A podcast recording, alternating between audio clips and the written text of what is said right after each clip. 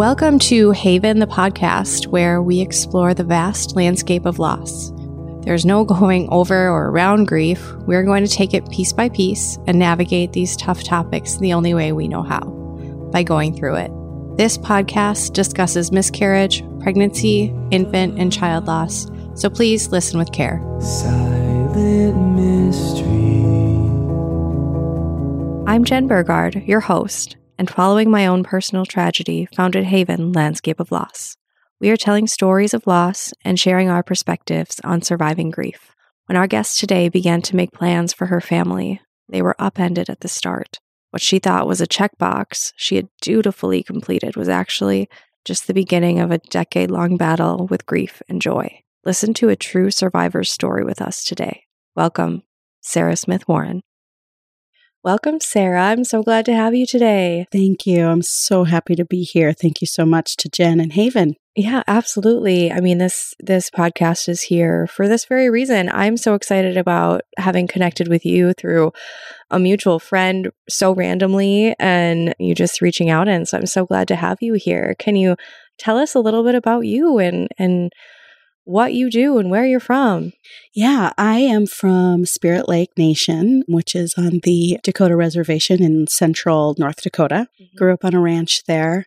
High school and was in a very small community. So, rural North Dakota, middle of nowhere, wide open skies and fields and, and all that stuff. So, that's where I'm from. Yeah, I'm just recently moved back to Fargo Moorhead this is where my husband and I went to college, kind of connected here, our first jobs. And after lots of other school, travel, life, we sort of were ready for another adventure. And so we came back to the area, and I'm really happy to be here. There's an energy here. And I think after everything that we've been through the last decade, we were ready. Mm-hmm. We were mm-hmm. ready for a new energy we were ready to maybe be the people that we hoped we could someday be after mm-hmm. everything. Taking chances and risks and doing different things has really been a huge part of our grief journey. Jake and I's, where anything is possible, let's say. And we were in spaces where we felt really stuck or sometimes the grieving process is so heavy that you cannot get out of it. And it was through conversations, it was through working with our counselor, it was through imagining other ways to be and other things to do. Mm-hmm. And it's mm-hmm. okay. Mm-hmm. It's okay to move. It's okay to yeah. change dreams. It's okay to opt out of Christmas one year because mm-hmm. it's too painful. Mm-hmm. When we moved back to our small area, our small community, rural community 10 years ago. And that was our dream at that point move home, settle down, have a family by our family, be out in the middle of nowhere. That was our dream. Sounds like a dream. And I think the hard thing is realizing that there's many different dreams and when life happens, you kind of have to roll with it and it's okay to let go, try to go in some different directions. Mm-hmm. So 10 years ago, mm-hmm. that is really where a new, let's say, long chapter, a decade of loss, grief, trauma, love, hope, devastation. yeah. We embarked on that we had been traveling for two years around the country. He was a traveling occupational therapist. We had an amazing adventure. And we're like, you know what? We're ready. We're ready to have a family and start this next phase. I think we were about 30, 31. And really, without really trying, we got pregnant right away, even before we had moved back. And so it was really early. And so we didn't tell anybody. And when we drove back into the state of North Dakota and we're coming home to our new home, that we, our first home, we were coming home to our family and friends. And you know, we were one of the older people in our family and community to have kids. So everyone was sort of waiting. We were that couple, mm-hmm. you know. We were like, kids, no, we're going to travel. We're going to have fun. We're going to do this and this and this. And so we were just so excited to share this news. And we did with that day, we drove into Fargo told um, our siblings who were there. And the next day we were driving home to our parents to tell them. Mm-hmm. And we had an appointment, our first appointment. We were 14 weeks and we went and there was no heartbeat. Oh my gosh. And that was the day we drove back into North Dakota. And it was shocking. And we also like know everybody's like, oh, you know, miscarriage or oh, 12 weeks or oh, this and that. So even though you know that it's a possibility, Mhm. it doesn't matter. Mhm. You've already started building a future. You've already started welcoming that part of you, that part of you both, your future, dreaming. Yeah. So that was really devastating. And we called our parents and said, We were supposed to tell you we were pregnant, but I'm calling to tell you we lost our baby. And so the day we moved into our house, I, you know, sat on or laid on the carpet with cramping and and all the things following a D&C and so there was a lot of loss from the day we moved Yeah. in. Yeah. But we were building a life and we were part of a new community and we really did our best to jump into life there. We were living on a family farm. We weren't farming, but we were living on a family farm and just looking to nature and for some healing. And a couple months later, we found ourselves pregnant again. And we were excited and cautious and terrified, of course. Mhm. And we made it to the first appointment and everything was great. And this was happening. Yeah. This is happening. This is okay. We had a decent pregnancy. You know, everything went pretty, pretty well until the last, I would say, eight weeks when I started having a lot of high blood pressure. I think looking back, well, I know looking back from what I've been told that it looks like I had preeclampsia and was not being treated for it. Mm. So there was no ultrasounds, there was no extra tests, there was no measurements, there was no anything. And so when it came to being induced on my due date, which with preeclampsia, a lot of times they recommend at least two weeks early, and to really kind of move through this process, this story, it was a tough labor mm. with no epidural and lots and lots of Pitocin, which I think my body just, oh, Inductions are rough. Oh my right? gosh. I mean, and I had no idea. So, in between being like out of your mind with pain and it's the middle of the night and you're up all night, there was a moment when we were so close and it was going to happen. He was so close to to being here. Actually, I think, you know what? I just I just can I read something? Please do. Sarah has brought her journal with her, and I'm I am so so grateful that you've brought this. I was looking through it and a lot of things I've forgotten. Mhm. that I wrote, that I, you know, it brings everything back. But I just, I found this and I thought, you know what, this is such a, I, I wrote it, it looks like a little over a year after it happened, this particular passage. And that was, I guess, when I was ready to write it. Wow. The morning of the induction, the induction wasn't happening until 6 p.m. And so it was like the longest agonizing day was finally happening. And this is where it starts because I was laying in the bathtub, and where our bathtub was, there was a window, and the sun was just beaming right in on top of my belly, right on top of him. And so this is where I start. I lay in the bath with sunbeams poured on me, on you. I could hardly believe that by tomorrow you would be in my arms. The torturous anticipation, the innocent and sweet trepidation ignorant fear of a new mother. The bags were packed, the crib set up, your clothes washed and put away. We only waited on you. The giddiness as we took the last of the belly picks and packed your hospital outfit. Tomorrow we would meet you. Tomorrow we will be mom and dad. We will never return here alone.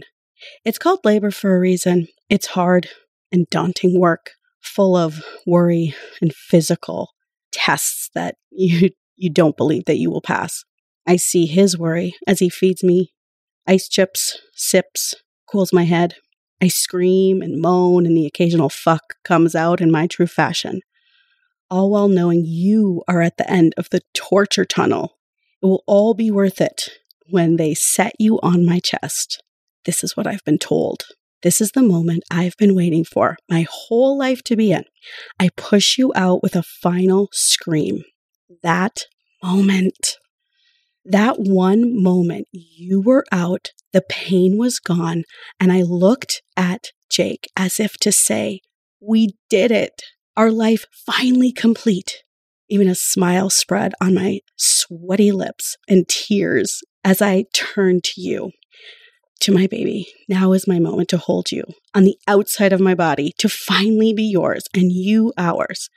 But time seems to stop. My ears get muffled and a sickening feeling washes over me. Why aren't you calling my name? Why aren't you in my arms? Why aren't I comforting your frantic cries? The silence is so deafening. The silence, the stillness is so stifling. My breath has stopped along with yours. Were you ever really ours to be in this world?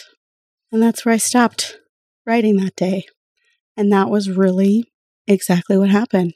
Thank you for sharing that passage with us. I know. Thank you, Sarah, from you know eight years ago Right. for for for writing that for down. writing that down. For writing that down because Yeah. we don't always remember, you know, some of those details and they escape us, especially eight years. You know, eight years ago, you, you sat and you said, I want to remember this and I, Mhm. I want to document these moments, my thoughts, you know, exactly how I felt when it happened. It's interesting to see that it took me a full year to even be able to write it. Right. So Yeah. what what actually happened? His death is still sort of a mystery. Really? After meeting with the doctors afterwards, one doctor, my primary person, she was not there on the birth, Mhm. but the person who was responsible for my care really, this was so disappointing. And I'm sure she was hurting. Mhm. I'm sure doctors are not used to losing babies, but she really wouldn't speak to me at all. It was really disappointing. It Yeah. really was devastating to feel like this was a normal thing. Yeah. So she wouldn't provide any details. She would just say I wasn't there. And I'm sure she didn't want to get sued or or or whatever. I don't know. We actually had a few physicians that we consulted with afterwards who looked at our charts and said, "You know, you should get a lawyer." and at that point it was our baby is dead Yeah. we are barely getting up every day. I I can't. I'm not. I won't. If I thought somebody was malicious and some, you know, maybe. But Right. I think there was errors in judgment with my care. So from what another doctor told us who was there is that I had preeclampsia and really wasn't treated for it. Sure. And I think the Pitocin was too hard on his body that maybe wasn't quite developed. The other hard thing is when something like this happens, you don't know what the hell to do. hmm I had been up for, I don't know how many hours, like 30 at that point. Intense pain, intense grief, intense shock. Yeah. And they're like, Do you want an autopsy? Do you want this? Do you want that? Ugh. And I'm like, I, I don't even Yeah, your judgment isn't know. clear in any in And any the- way. Right. And in hindsight, I wish we would have gotten an autopsy. Yeah. But at the time, we were just in too much shock. And we just, we were really fortunate that in that room, who a, a woman who, a nurse who came on shift in the early morning hours at six. I can't say good things about the nurses during my care.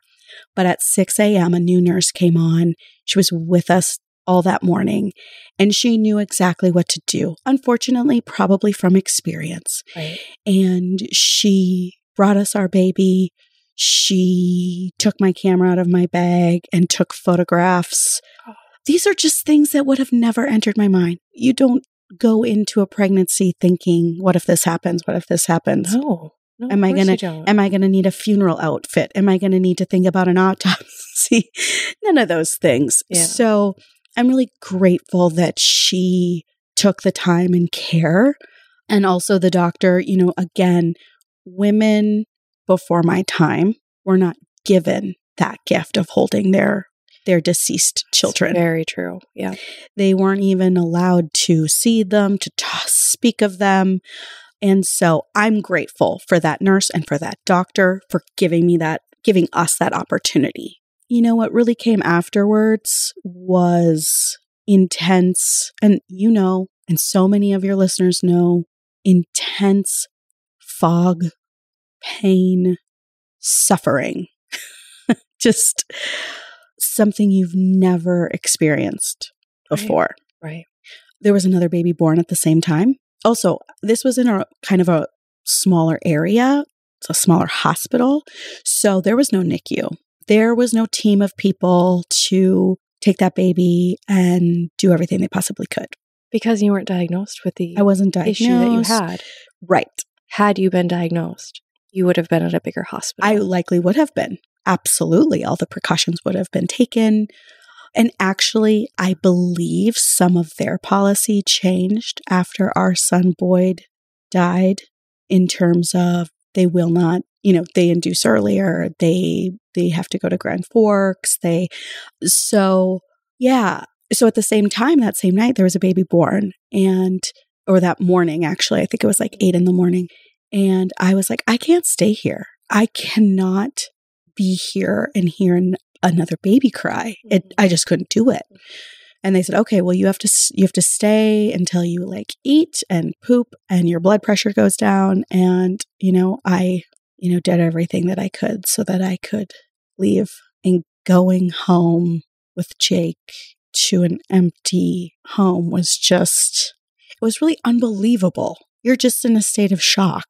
And also, we should look, but that was the winter of 2013 or 14. He died in 2013 in December. And it was like one of the coldest on record. And so we lived in the middle of nowhere and we did a lot of hibernating. We did a lot of hiding. We did a lot of surviving with Netflix and gin and tonics and food. And that is devastating isolation.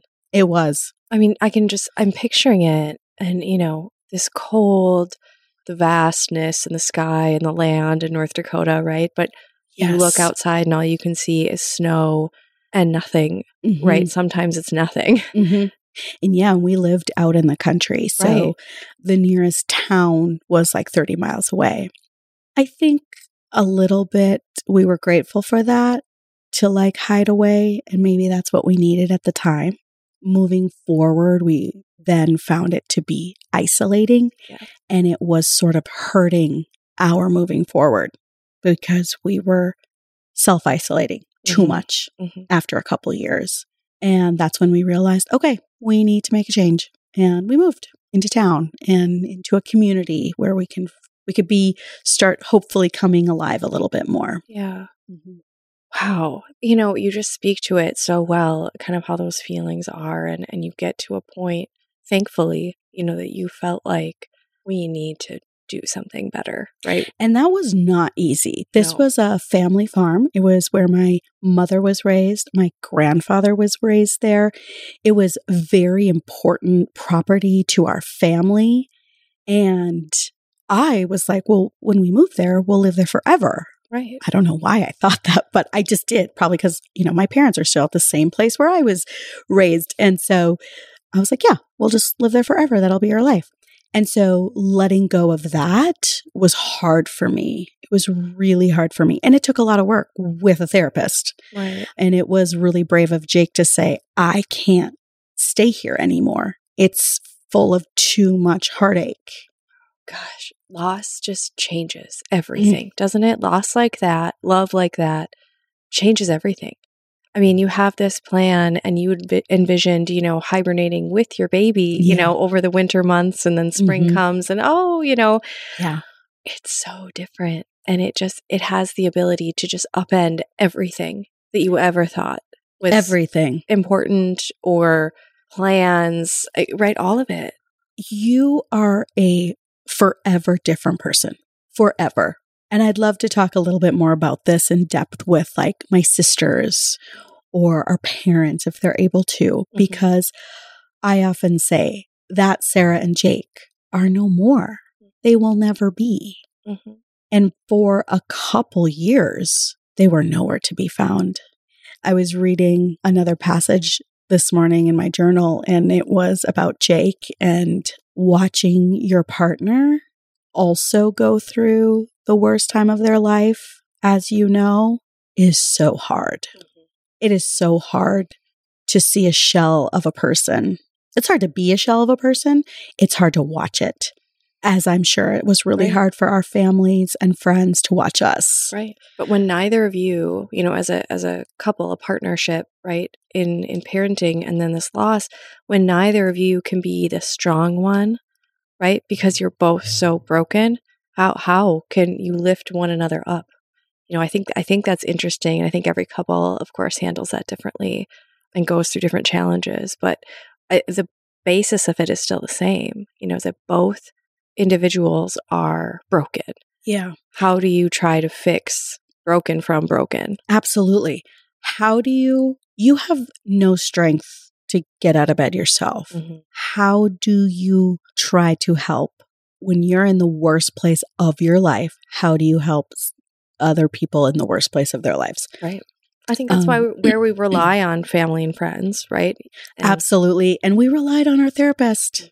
People, you know, now it's kind of a joke when I say this, I, I call her the C word, Carol, you know, because people are like, oh God, she's going to mention Carol again. because it made a difference in our lives. There's a lot of couples that don't survive. right. And I'm sure that that's what they need for their journey and whatever they need, you know, I mm-hmm. respect. Yep. We wanted to survive together.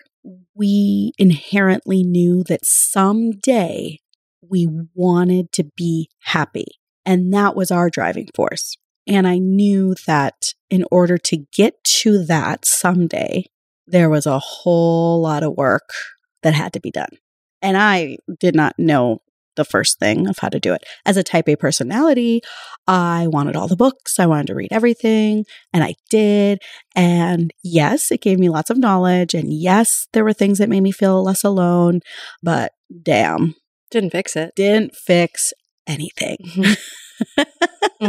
And as a type A fixer, that's what I was looking for. I said, okay, there's no way we can get the, through this by ourselves. And I remember calling like our small town, not, not our small town, but a community close to us for therapy. And I specifically asked, it was on a particular day when I was feeling, you know, those days where you just, the rage sort of takes oh, over. yeah. Yep. It was a rage day. Yep. And I called and I wanted, I was specifically asking, like, okay, tell me about your counselors. Is there anyone's experienced in grief? Is anyone an experienced grief counselor? And she said, well, no, but they've all taken their classes. And at that moment, I was like, oh, hell no. And I'm sure they are lovely people who can help people. I've no doubt. Absolutely. Absolutely. Yes. But there was no way I was going to sit across from someone who has never wanted to die after burying their child to try to tell me how to navigate that pain. It wasn't going to happen for me. Mhm. and one of my best friends had been through a traumatic situation. She had worked with a specific person in Fargo and said, you know what, maybe you should. Luckily, I reached out to my friend and she said, maybe you should reach out to Carol. She's been through a lot. And it was when I found out that she herself had suffered a loss, is when I was like, that is a survivor. She's a survivor. She has done it all. She has felt it all. She has navigated it all. And she's sitting here. She's here. She's alive. She's thriving, or at least from the outside, you know, from what I could see. And I wanted to work with a survivor. When she's helping, right? Not only is she surviving for herself, she's helping others. She's right? helping right? others. So she must be. I, I might need Carol's number. I'm just gonna say that. We all do. We all need Carol's number. Yeah. I mean, and that's that's so important because it's little moments like that, it's little things like that that mark grief timelines, right? As Mm. you as you move through those timelines, yes, this is the moment that I met someone Mhm. that that helped me see the light again. Yes. That told me that I might make it too. Yes. This is the moment that it changed. That is absolutely true. And Jake, bless his heart and his bravery, that was not something that he immediately wanted to do. Who Mhm. wants to? Who wants to go sit in a room and talk about the worst day and the worst pain of their lives. It's not fun, people. Mm-mm. It No. is not fun. No. It is necessary. But he knew, like common sense wise, Jake's a very common sense person. So he knew, oh my gosh, something terrible has happened. We don't know what to do. You seek help. So he had said, yes, I'm I'm going to go I'll go to the first one. I don't know how I'm going to feel about it. I'm going to be honest with you. And I said, "Okay, thank you for coming to the first one and we'll go from there." And because we drove a couple hours to the appointment, we did 2 hours every time we went. And from the first day, after the first day, oh gosh, it was hard. I mean, we we cried for 2 hours. That's Mhm. exhausting.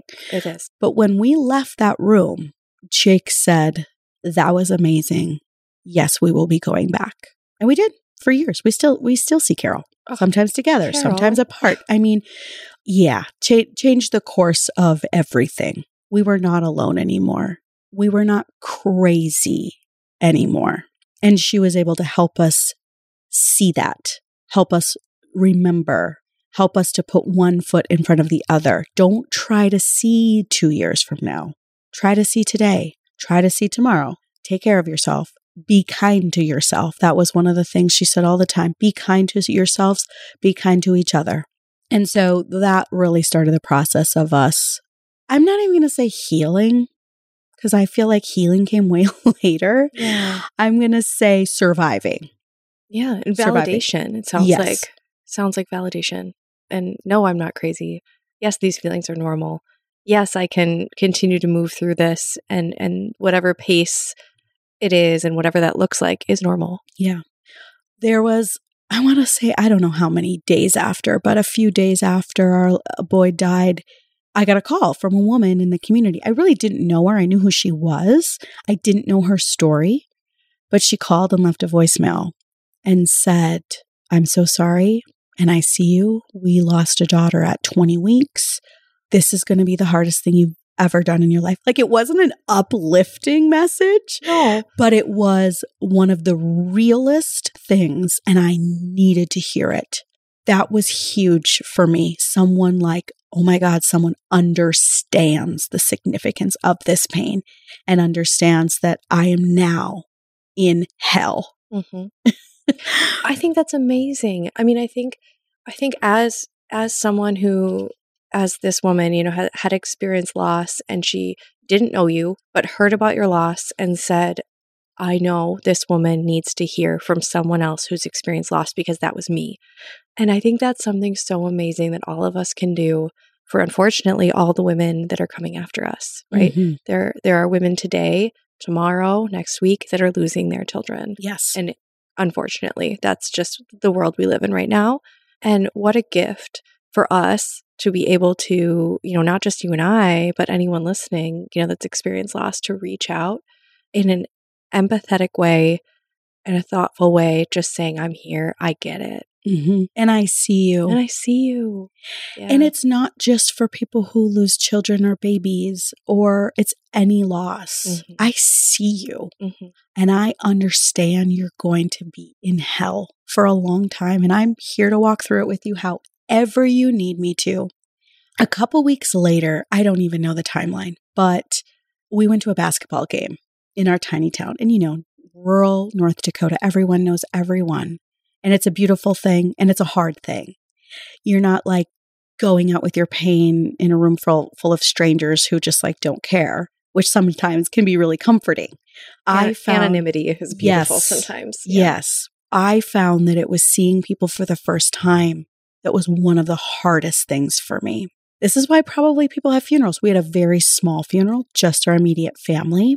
A lot of people were like, "Oh my gosh, I would have loved to have been there for you. I would have to be there." And I thought, "Oh my gosh, I can't. I can't. I can't get through this at all." So I can't imagine how people have have these big funerals and and but I get it. I understand. And now I'm like, "Oh, it's so they can really see everybody on one terrible day and get it done with. And so it was going back out into the community and seeing people that was so hard for me because I was walking in a totally different person. Mhm. So I went to this basketball game and I sat on the very top. I didn't want to look or see anybody. And that same woman, she and her husband climbed up to the top of the bleachers and sat next to me and said, You are very brave for being here. you are doing it. And I was like, wow. She saw it. She knew it. She put it into words that I didn't even know. She said, This is an amazing step for you to get out and be here. You should be really proud of yourself. And I, I sobbed, but I was like, Oh my God, yes, nobody here has any idea how much it took for us to get dressed, go out in public, have people see us, look people in the eyes. And so when she acknowledged that, that was really special. She was able to acknowledge that sheer vulnerability you guys Yes. put yourself in. That I didn't even know. Yeah. I didn't even know that was a thing yet. Right. right. You don't know. You're just doing. Mm-hmm. You don't Mhm. know what you just did. Yeah. Yeah. So that that meant a lot. I felt seen by Yeah. her. And I think that is a gift that all of the people who have experienced deep loss, that is a gift that you have for others, exactly like you were saying. Yeah. That you can see people Yeah. and understand. Yeah. I think we can we can as as as a humanity, right? We can give that gift to other people. Like you said, it doesn't have to be the death of a child or a baby or the loss of a pregnancy. It doesn't have to be any of those things for you to step up and say, "Hey, you know, your whatever situation you're going through is really hard Mhm. and I see you." And Yeah. you know, and just Absolutely. making that effort I think is so amazing. And I Mhm. think we'd be in such a better society if we all just started acknowledging it. Yeah, I think that's what's so hard is that a lot of people that haven't been through it don't have that capacity. However, they have the capacity to learn. Mm-hmm. They have the capacity to ask questions. Mhm. They have the capacity to say, What do you need? But a lot of times we don't do that. People don't do that.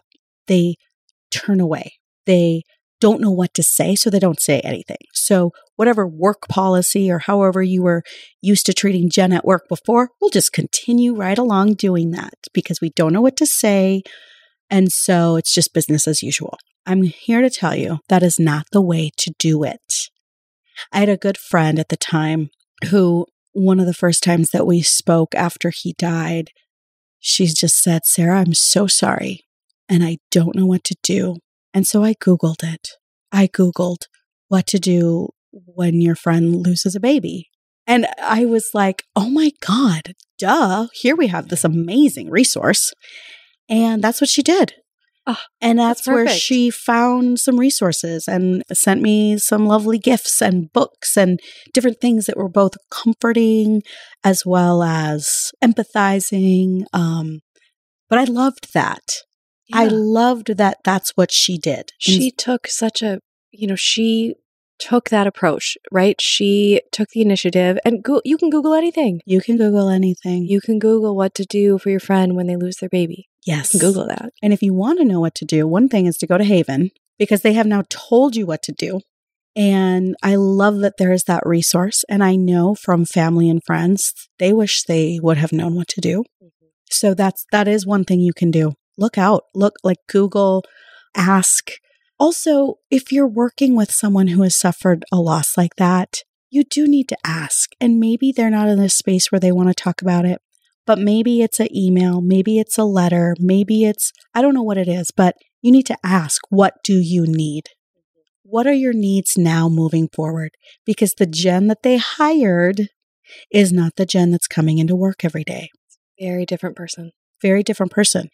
And that was sort of one of my inspirations for starting Soul Space work, my work, which is valuing the whole human in work, in life. When I went back to work, I was really lucky. I was executive director of a small nonprofit doing community development. It was like really, you know, out there work where it was like lots of in the communities and events and da da da. And I had such a supportive board. I had a really supportive assistant and they, I think, accepted really well that I wasn't the same person. And some days I was going to be there and some days I wasn't. I think forever, I mean, for the next several years, Jake and I, neither one of us ever worked on a Tuesday again. It was a day that, again, of course, Carol's idea, that was for us, that was for grieving, that was for when we would drive to Fargo to do our day with counseling and have lunch and be together or whatever. It was for us just being together. It was for us recuperating from just getting out of the bed the mm-hmm. day before.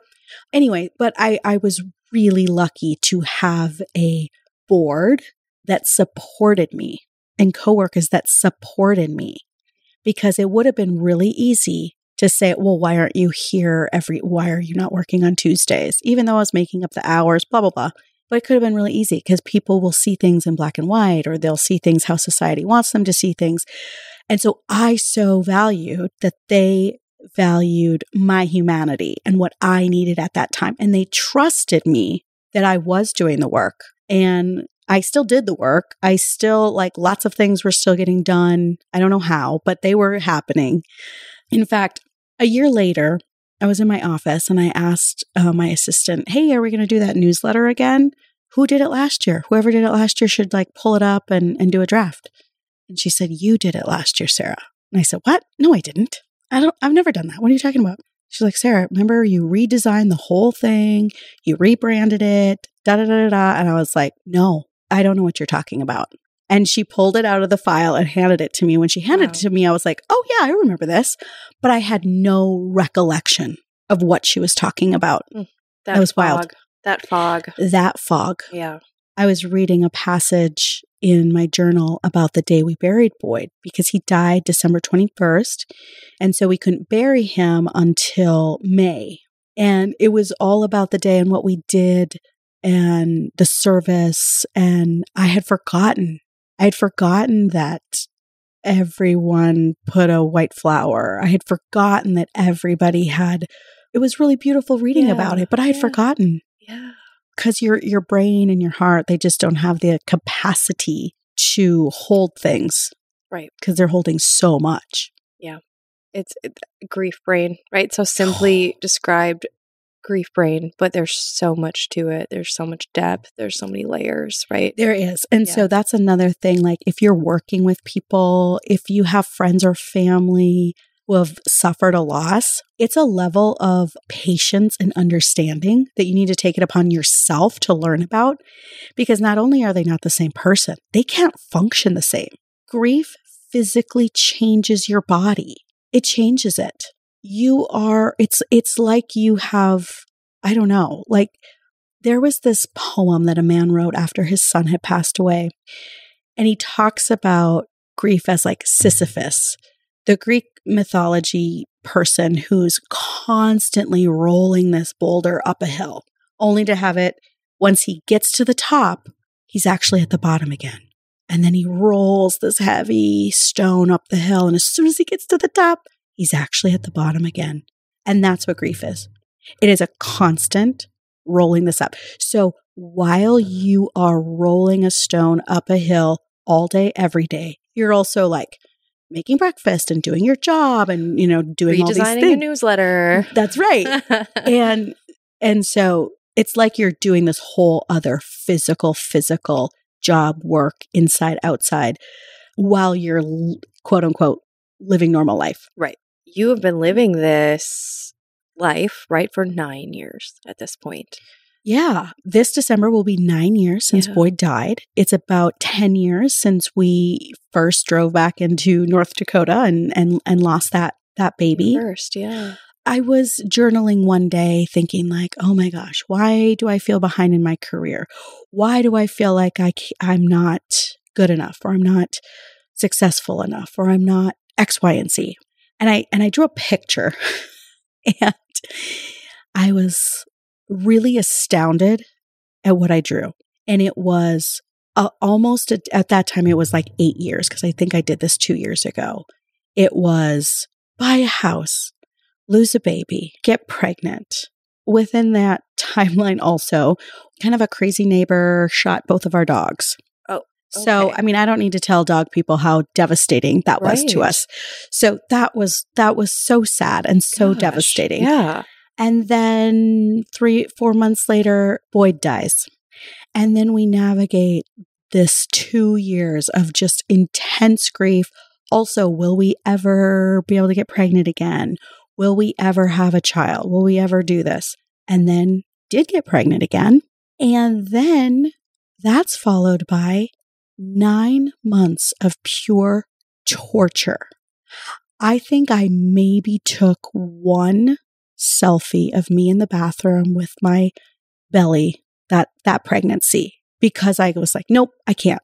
I don't want any, which is just bizarre and, and it doesn't make sense. But again, know. it doesn't, nothing makes sense. Nothing makes sense. And so I was like, no, I can't jinx it. I can't, I don't want to be, I want to want to get excited about this baby. I don't know if this is ever going to happen. It was torturous. yeah. It was, it is hard to describe how traumatic that is. And so when I went into labor, we didn't know it was going. I was, of course, scheduled to give birth or two weeks early. I was scheduled for an induction. Found out my water was leaking, like actually five weeks early. Went to the hospital and it was happening. He was coming. And I weirdly was pretty calm. I felt like I had some some special energy on my side, I will say. Jake was not calm. His family was not calm. I mean, I didn't see this, but they tell the story of how they're in the hallway and they're just Jake's in tears. They're in tears. They don't know what's happening. Everyone's scared. And a nurse comes up and is like, Why are you crying? This is a happy day. Oh my gosh, everything is great. La la la. And of course, bless her heart, she had no idea the trauma that everybody was suffering and how terrified everybody was. Here I am, five weeks early, coming off of everything that I had come off of. Last time I was in a hospital, I had a dead baby.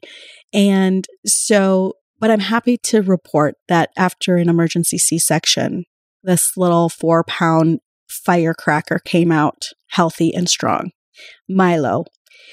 And he was four pounds, wasn't, he was so strong, he didn't even get sent to the NICU. My goodness. So barely got to take him home because he was so tiny to like fit in his car seat. And so in that within that timeline, you have the miscarriage, you have losing Boyd, you have grieving, you have getting pregnant, you have nine months of intense just like holding our breath. You have a new mom, you have breastfeeding, you have a full year with no sleep. This kid woke up every two to three hours for a year. Gosh. And and I want to also not like talk to the trauma of once this baby was out. Jen, we stared at him all night, so terrified that he would die. That is, I mean, every day. Will he die? What if he dies? it was crazy. It sounds it, it's a natural response. Yeah. though. In your experience, Yes. right? Your babies die. My babies die. That's your experience so Mhm. far. So Right. that is trauma. yes. talking. And so when you're like, oh, I'm cuddling my baby and this is so wonderful, and please don't die. Please don't die. Please Yes. don't die. Yes. Every night before I went to bed, I would say, please don't die. Yeah. Every single night. And if I didn't, I thought, oh my God, did I curse myself because I forgot to say, please don't die? I mean, so I kind of, I don't know if I've even ever told anybody that before, but those are the crazy, those traumatic things that live within you. So even though Milo was here and he was healthy and he was thriving, we were still experiencing all of that trauma Yeah. every single day.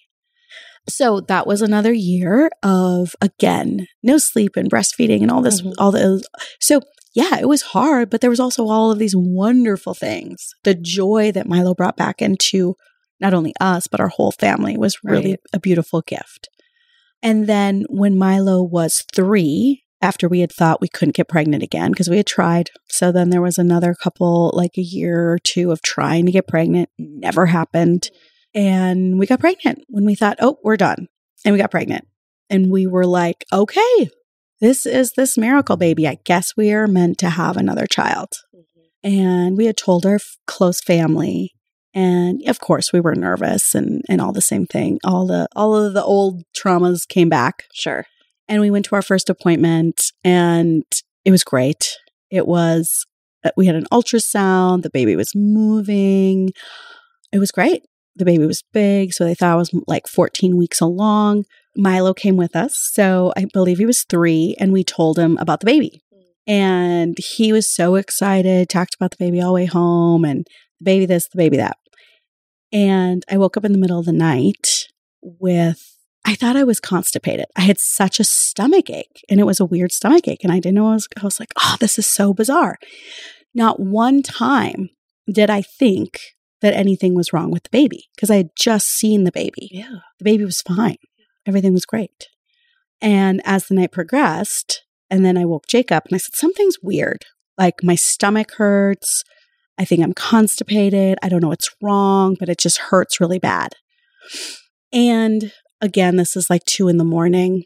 And then I went and laid in the bathtub and like just splashed scalding hot water onto my stomach.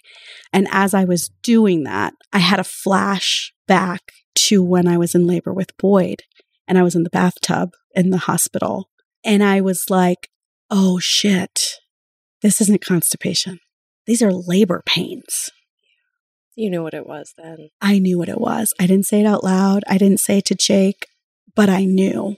And then I, w- I felt like I was going to, I felt like I was going to poop. Felt like I was going to go to the bathroom. So sat on the toilet. And, you know, this is, this is very real.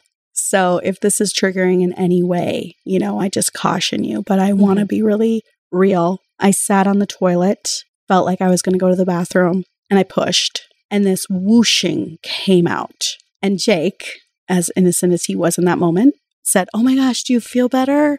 Oh, good. And I said, Oh, honey, no, that was the baby. And he said, What? And I went and sat back into the bathtub while he fished the baby out of the toilet. And that is a very real experience Yeah. for a lot of women. It's a very real experience. I know it sounds really harsh and it sounds really just more than you, you're pre- prepared to understand or, or hear, but it's a reality for so many women. That's how that happens. And I didn't probably realize that. You know, my first miscarriage was very different. Mhm. I had a D&C. Sure. And this was just so traumatic of knowing the baby was fine 10 hours before and then it wasn't. And again, the shock, right? In none of the losses was I prepared. Yeah. No. With Milo, I was prepared. I was like, okay, he could die. He's probably going to die. It's Wow. not going to happen. And then with this, I was like, oh, this is our miracle baby. This was a Yeah. da da da. The baby's fine. We had a- Just the shock is so unnerving. And again, not to sound crass, but I was like, I already have a dead baby. Don't I get a dead baby card? Right? Yeah. Right? I'm done with that. yeah, I already, Yeah. already did that. Yeah. No, that's not how the universe works. It isn't. It's not how nature works. It's not how anything works. We want it to work that way. I mean, that's Yeah. be better. Mhm. It just doesn't. And I found myself at five in the morning Googling how to tell your child that their babies died. And Milo came into our bed at, at about 5.30 and he said, Mom, I want to feel the baby. Like he remembered instantly. I want to feel the baby. I want to, can I hold the baby? And it just, so we went to sleep. And then the next morning we had to tell him as well as call all of our family again, which was, you know, we were about to tell grandma and tell everybody.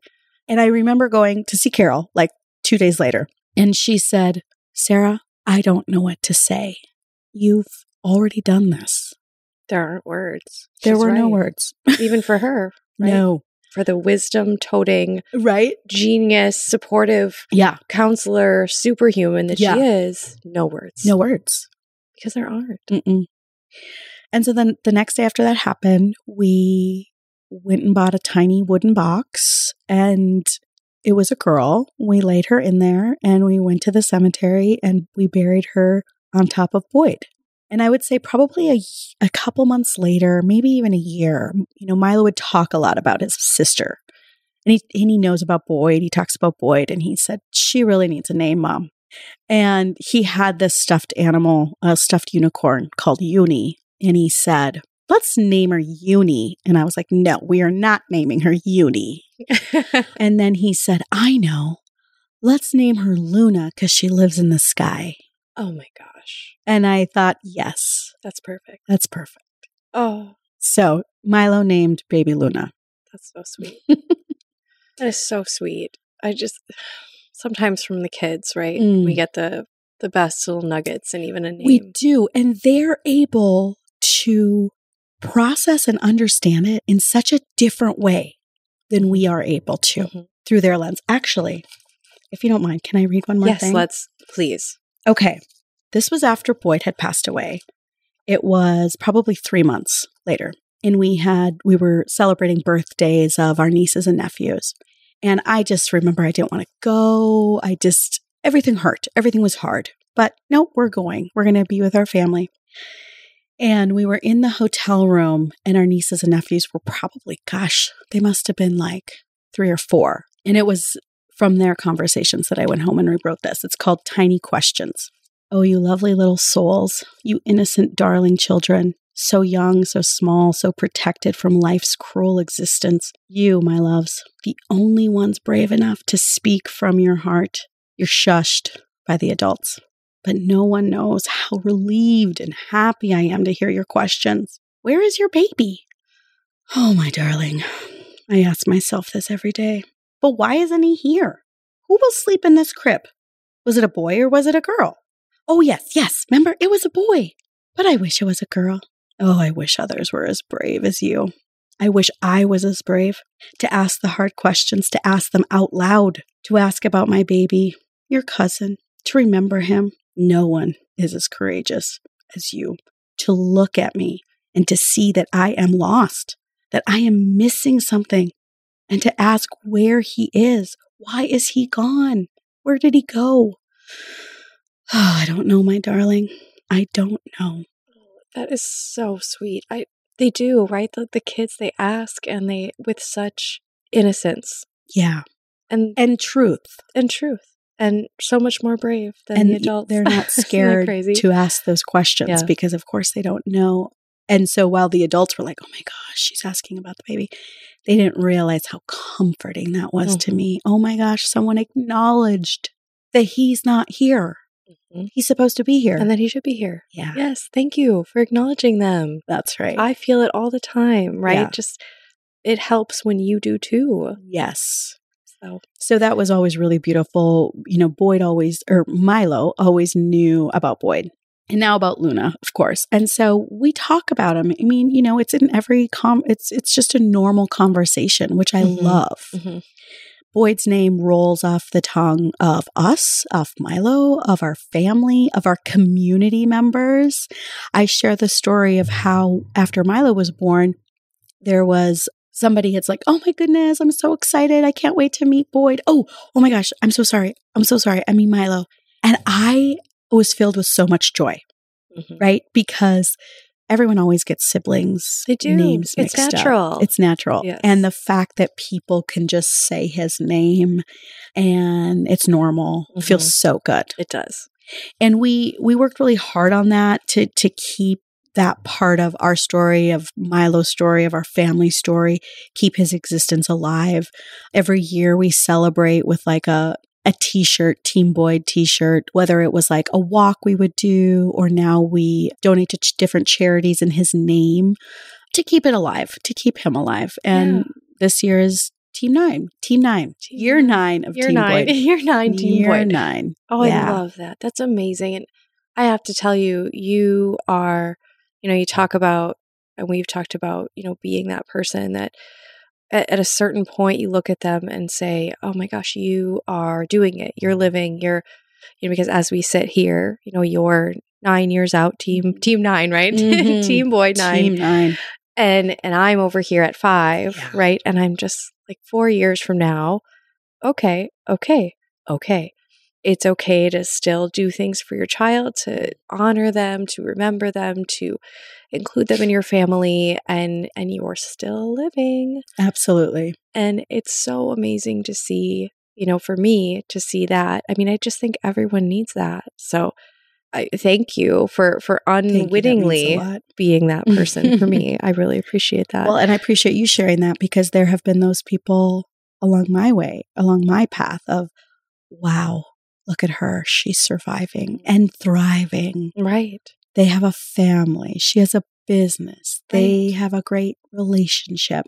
So seeing those other people that worked so hard to keep living or to find a new path mm-hmm. or I don't know. I, I struggle with the words to say because it's not that we found a new life, but we we found a way to live again.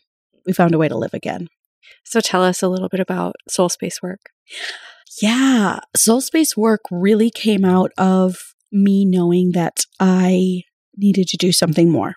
I needed to connect my soul with my work. That's really what it was about. I had moved from lots of nonprofit or profit work, which I loved. I loved community work.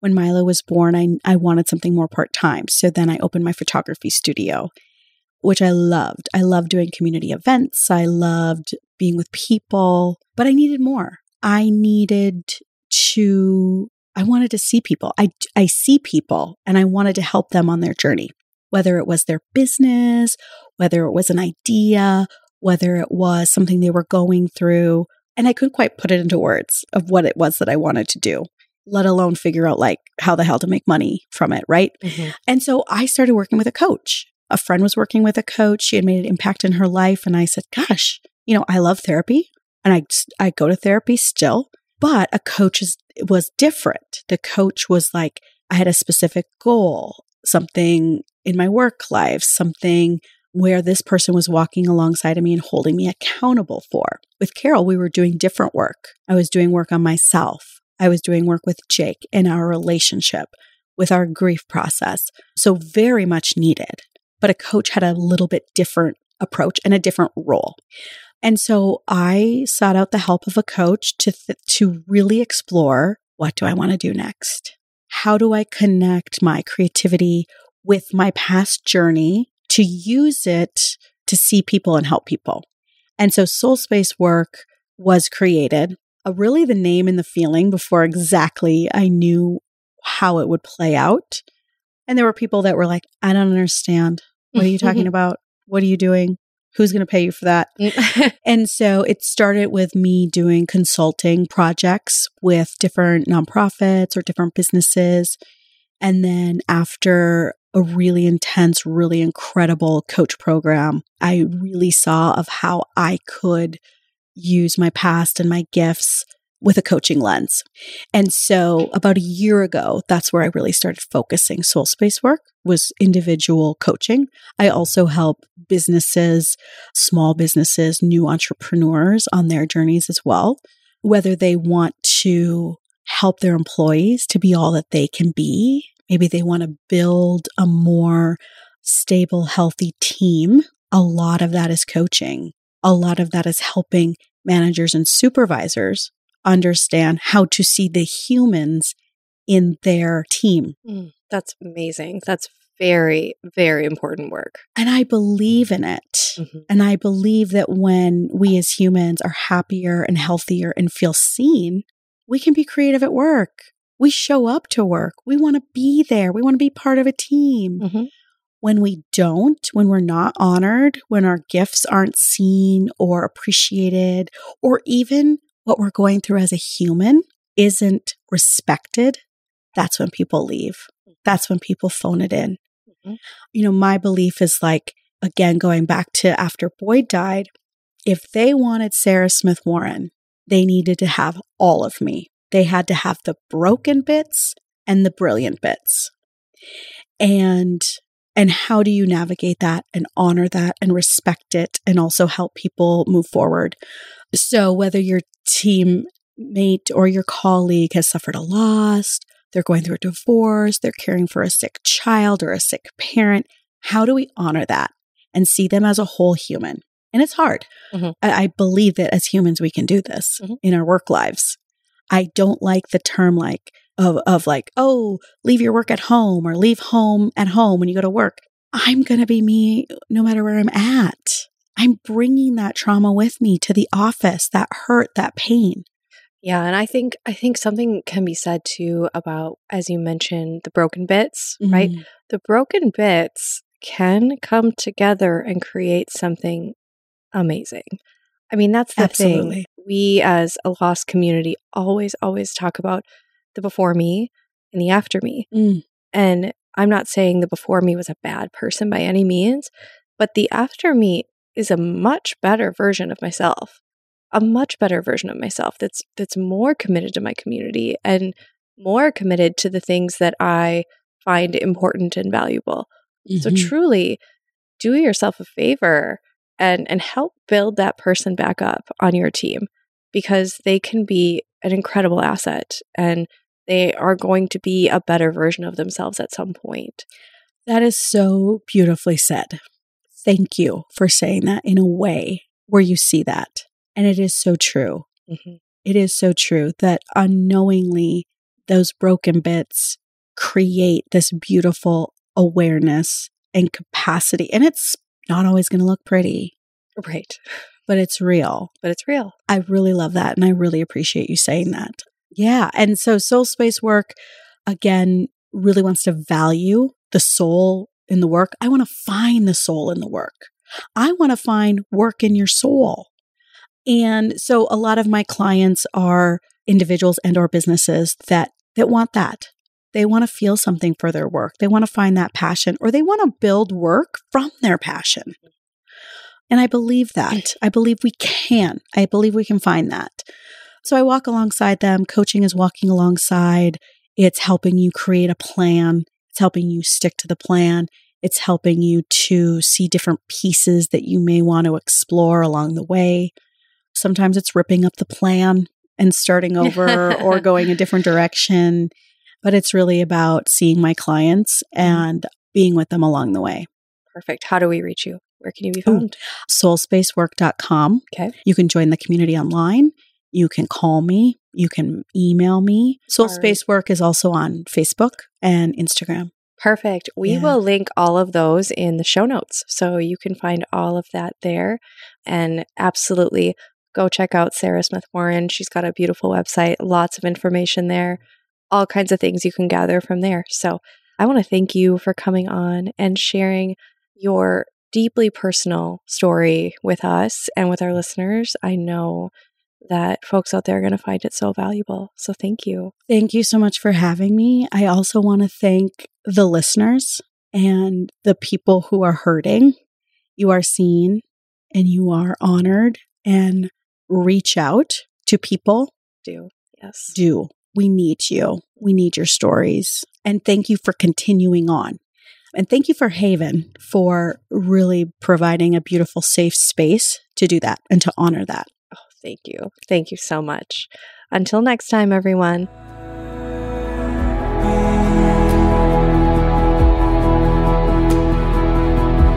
Thank you for listening to Haven's Landscape of Loss. If you found it helpful to hear this story and are going through a lost journey of your own, or supporting someone else who is, consider subscribing on wherever you're listening to this podcast. If you found this episode helpful and you'd like to support the podcast, please share it with loved ones, post about it on social media, and leave a five star rating wherever you're listening. Finally, to learn more and get even more resources about the lost journey or to send a healing gift, please visit havenmidwest.org. And while you're there, consider donating. This podcast is made possible by our partners at Telwell, listeners like you, and folks willing to share their stories so we can all heal together.